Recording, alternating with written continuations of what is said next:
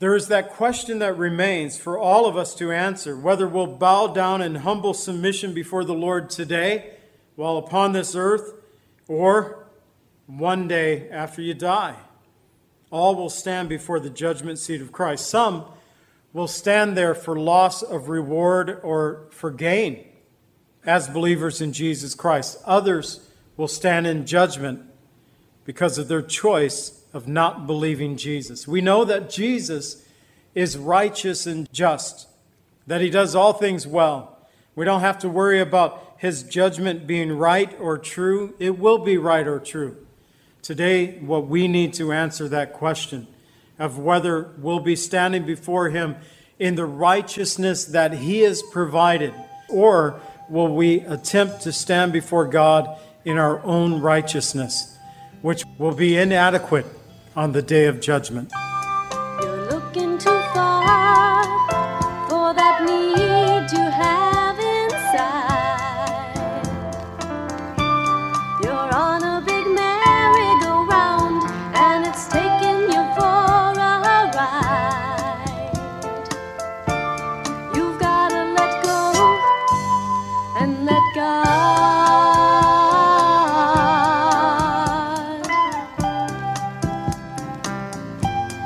Welcome to the Cleansing Word.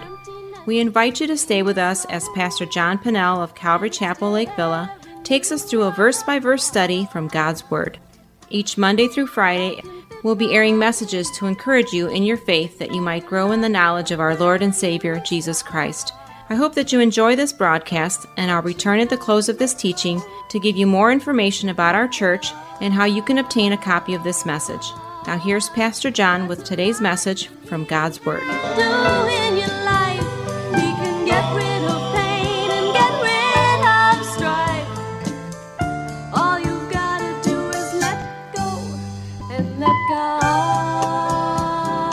Today we're going to look at a message I titled Every Knee Shall Bow from Romans 14, verses 1 through 13. And verses 1 through 4, we're going to see that God is able. In verses 5 through 8, that we are the Lord's. In verses 9 through 13, the judgment seat of Christ. Father, I pray that you would help us to hear what the Spirit would have for this church this day. We know, Lord, that your word was given to us by the inspiration of the Holy Spirit. And although Paul may interject his opinion in the pages that we're reading from today, which I believe he does in one point that we've already read, Lord, we know that these came to us from inspiration of your Holy Spirit. So I ask, Lord, today that you would open our hearts to hear what the Spirit is saying to the church, to this church. This day we pray. In the name of Jesus, amen. Secondly, we discover that we are the Lord's. In verses 5 through 8, I'll read the context for us again, picking up in verse 5 of Romans 14. One person esteems one day above another, the other esteems every day alike. Let each be fully convinced in his own mind. He who observes the day observes it to the Lord, and he who does not observe the day to the Lord, he does not observe it. He who eats, eats to the Lord, for he gives God thanks. And he who does not eat, and to the Lord he does not eat, and gives God thanks. For none of us lives to himself, and no one dies to himself. For if we live, we live to the Lord, and if we die, we die to the Lord. Therefore, whether we live or die, we are the Lord's. Again, another example. He moves on from the food issue. He'll come back to it, but he moves on from the food issue to another non essential that was being debated during their day, and that is of the day of week that they should worship. What is the proper day that we should worship the Lord? It's a dispute, as I said.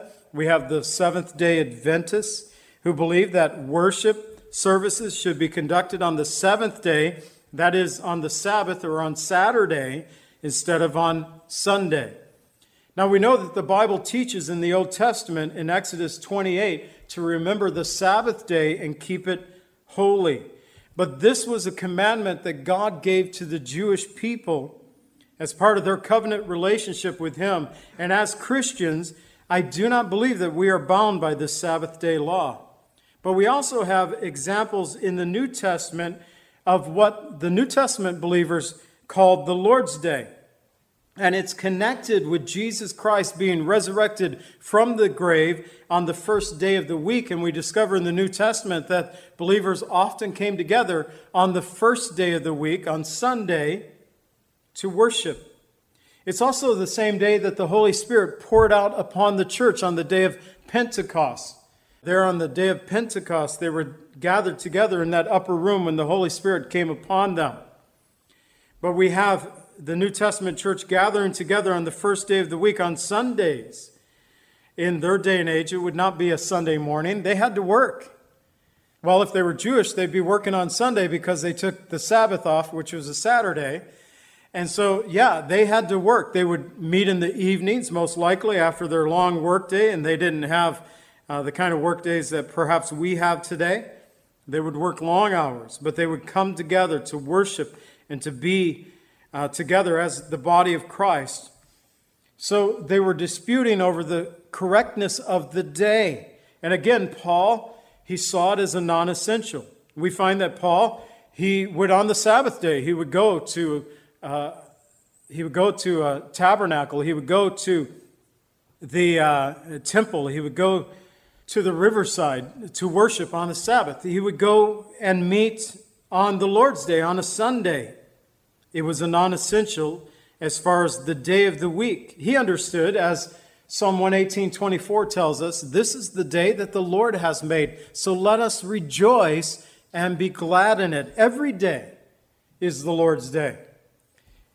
And so he said, let each be fully convinced in his own mind, whether dealing with the food that we eat or do not eat, or the day of the week that we worship a believer's individual accountability to the Lord in every area is what is important here.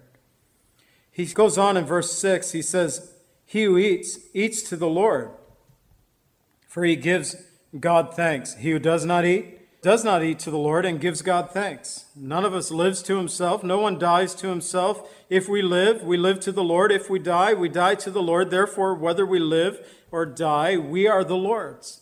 So, whether worshiping on a Saturday, a Sunday, any other day of the week, whether eating uh, meats that's kosher, non kosher, been offered to idols, uh, of course, we don't have that issue here in the United States today, at least I hope we don't.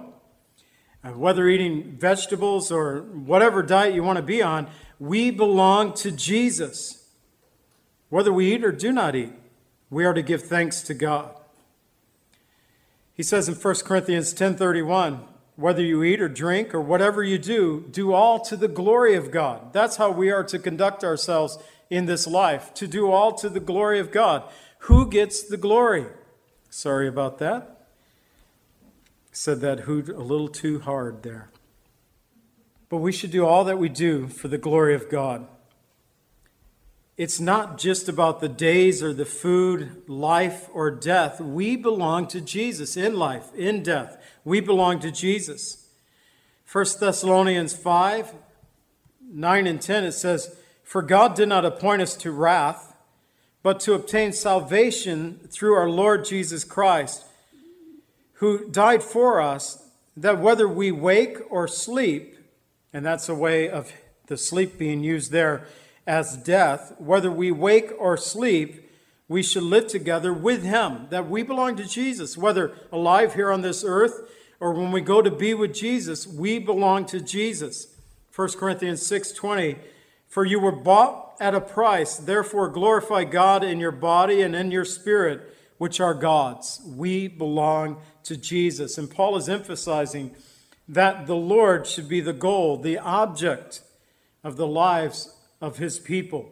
Everything we do is subject to the scrutiny of Christ and to his approval. As believers, we need to recognize that we belong to Jesus and we represent him upon this earth. So, how are we to conduct ourselves among one another? We also need to remember that we will all stand at the judgment seat of Christ. Verses 9 through 13, I'll pick up for our context again. Romans 14, verse 9, it says, For to this end Christ died and rose and lived again, and he might be the Lord of both the dead and the living. But why do you judge your brother?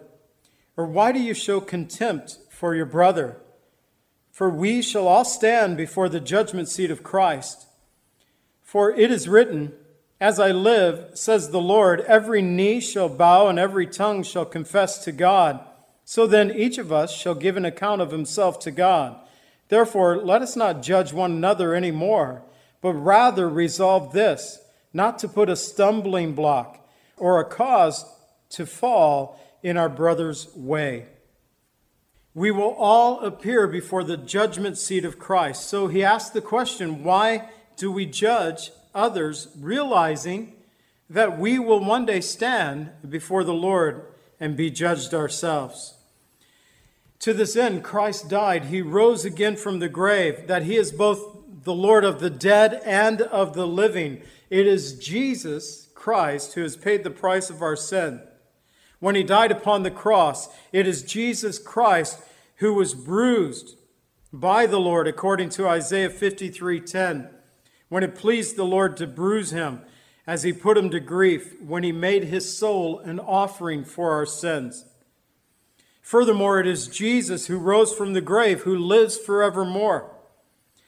And Jesus saying in Revelation 1:18, I am he who lives and was dead. Behold, I am alive forevermore. Amen. What a glorious privilege we have for the Lord Jesus Christ, who died and rose again and has offered us life and to become part of the family of God. Jesus is both the Lord of the living and of the dead.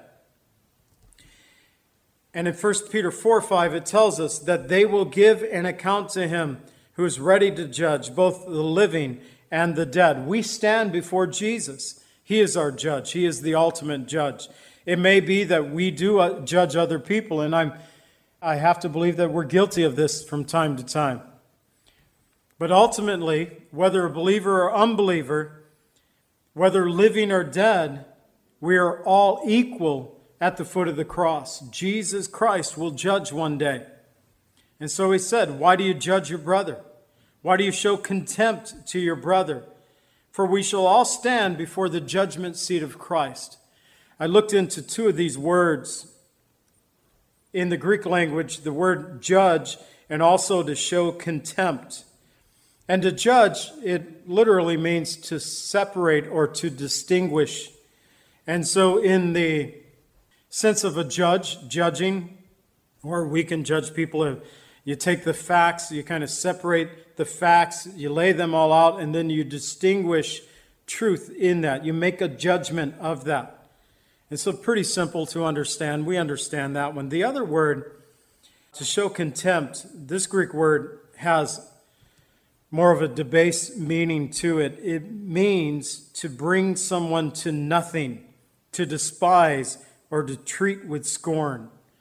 And so here it's not just simply making a judgment, you're wanting to hurt the individual, you're despising them, and you're bringing them to scorn. It means that you're presenting it before others that you can kind of, you know, gather others perhaps to plead your side of the thing and you know, we are, as believers in Jesus Christ, remember when the Lord said in Matthew that if you find someone has something against you, to go to that brother and try to work it out. If they don't heed to resolve the situation, to bring two or more with you and then present the case to them. The whole purpose of this is not to gain up on a brother or sister it's to gain a brother or sister. We're to bring resolution and healing in the relationship, not to despise or to treat with scorn. And so we have to watch how we conduct ourselves around others because here, the bottom line, he says, we're all going to stand at the judgment seat of Christ. God has appointed a day in which Jesus will judge the world in righteousness. God has given us an assurance of this coming day by the very resurrection of Jesus from the grave, where it tells us in 2 Corinthians 5:10, "For we will all appear before the judgment seat of Christ, that each one may receive the things done in his body according to what he has done, whether good or bad. Whether believer or unbeliever, everyone will stand before the judgment seat of Christ. I do not believe, as believers in Jesus Christ, we are standing before the judgment seat of Christ in order for Jesus to judge whether we actually get into heaven or not. It's not an issue of salvation, but one of reward. But to the unbeliever, those who have rejected the gospel of Jesus Christ, Jesus teaches that their punishment will be great on that day. But you know, Jesus is just. He is just and righteous. And even in judgment, he tells us in Luke 12 48, but he who did not know, yet committed things deserving of stripes, shall be beaten with few. For everyone to whom much is given, from him much will be required. And to him much has been committed, of him they will ask the more. The judge of all the earth, he is righteous, he is just. This is one thing that I am convinced of that the Lord is righteous, he is just, he does all things well. But for us, we'll each give an account. And he quotes in verses 11 and 12 from Isaiah 45, verses 22 and 23. And this is God speaking. And so Paul isn't coming up with this on his own. It's not the first time it appeared in the Bible. But in Isaiah 45, 22 through 23, God says, Look to me and be saved, all the ends of the earth, for I am God and there is no other. I have sworn by myself, the word has gone out of my mouth in righteousness and shall not return void to me. Every knee will bow, every tongue shall take an oath. And so, Paul quoting this, as the Lord lives, every knee will bow, every tongue will confess to God. He reminds us that we will each give account of ourselves to the Lord. So the question remains Will we bow down in humble submission before Jesus, and we can do so now upon this earth? Or will we wait to bow down once in heaven? In heaven's glory at that judgment seat. I'm not saying that those who wait to bow down in heaven, it's not that they're entering into the joy of the Lord, but they're coming before the judgment seat of Christ, where the Lord God has highly exalted Jesus, according to Philippians 2, verses 9 through 11, where he has given him a name that is above every other name, that at the name of Jesus, every knee should bow, of those in heaven and those on the earth and those under the earth, that every tongue should confess that Jesus Christ is Lord to the glory of God the Father. Therefore, here's the resolve, the conclusion of the whole thing for Paul. Therefore, let us not judge one another anymore, but rather resolve this not to put a stumbling block or a cause to fall in our brother's way. So the resolve don't judge, but resolve not to put a stumbling block or a cause to fall. So I was thinking about uh, these two words in the Greek. For stumbling block, it means a stone that causes someone to stumble, or anything that can trip somebody up.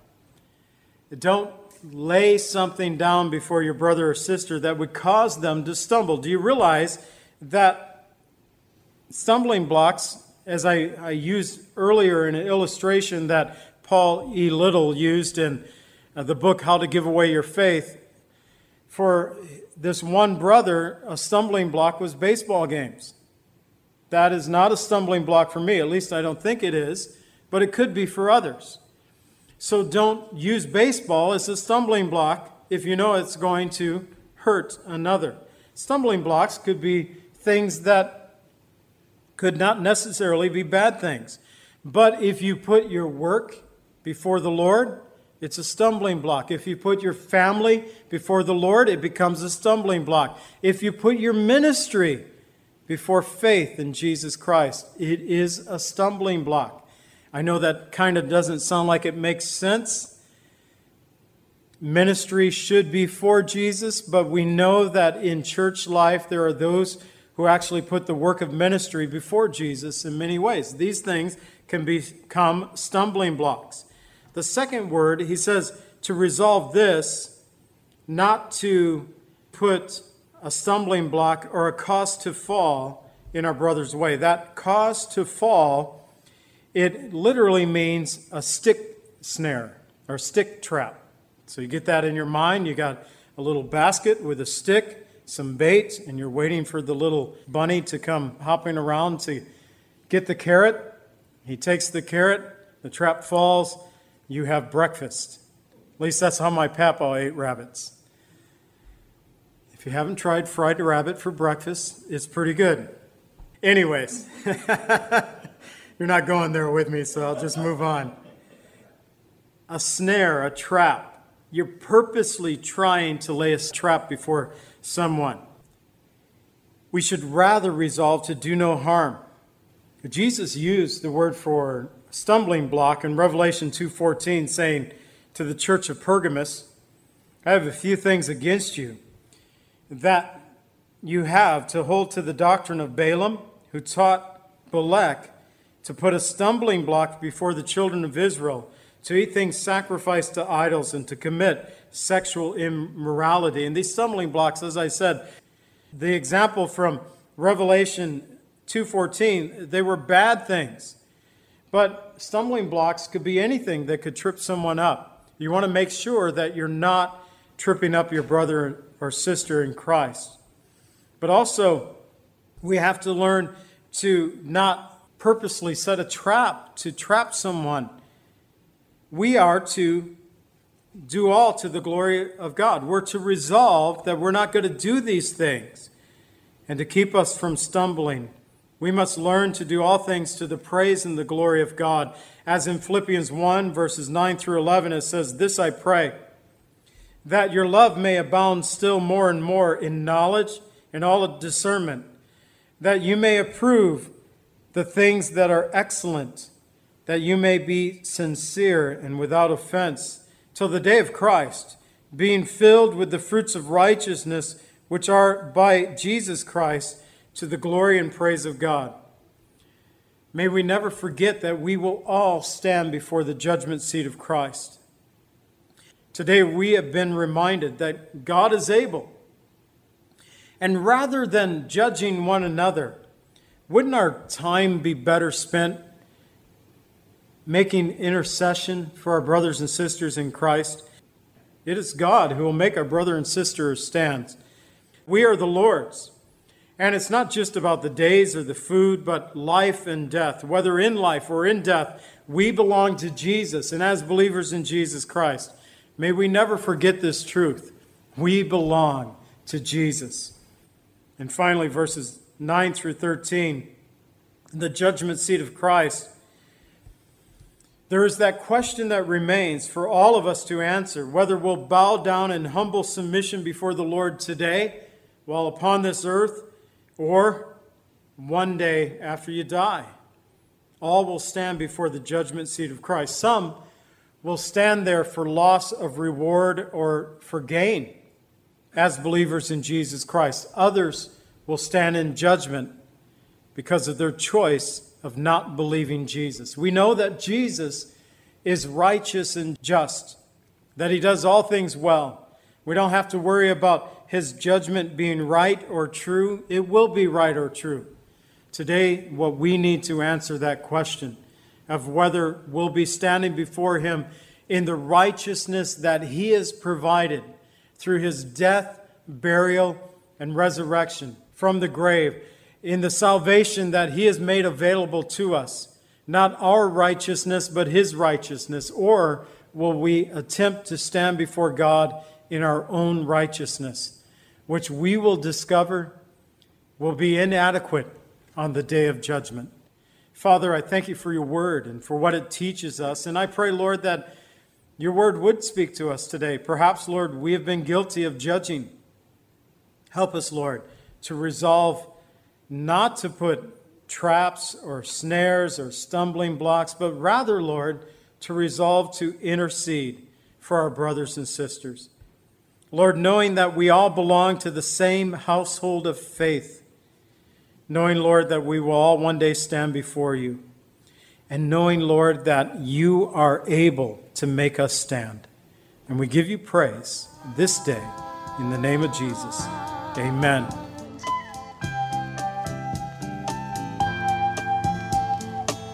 Calvary Chapel is a fellowship of believers in the Lordship of Jesus Christ. Our greatest desire is to know Christ and to be conformed into his image by the power of his Holy Spirit. If you would like more information about Calvary Chapel, or if you would like a copy of today's message, please contact us at 847 265 0646. That's 847 265 0646. Thank you so much for joining us today, and may the Lord richly bless you as you worship him today.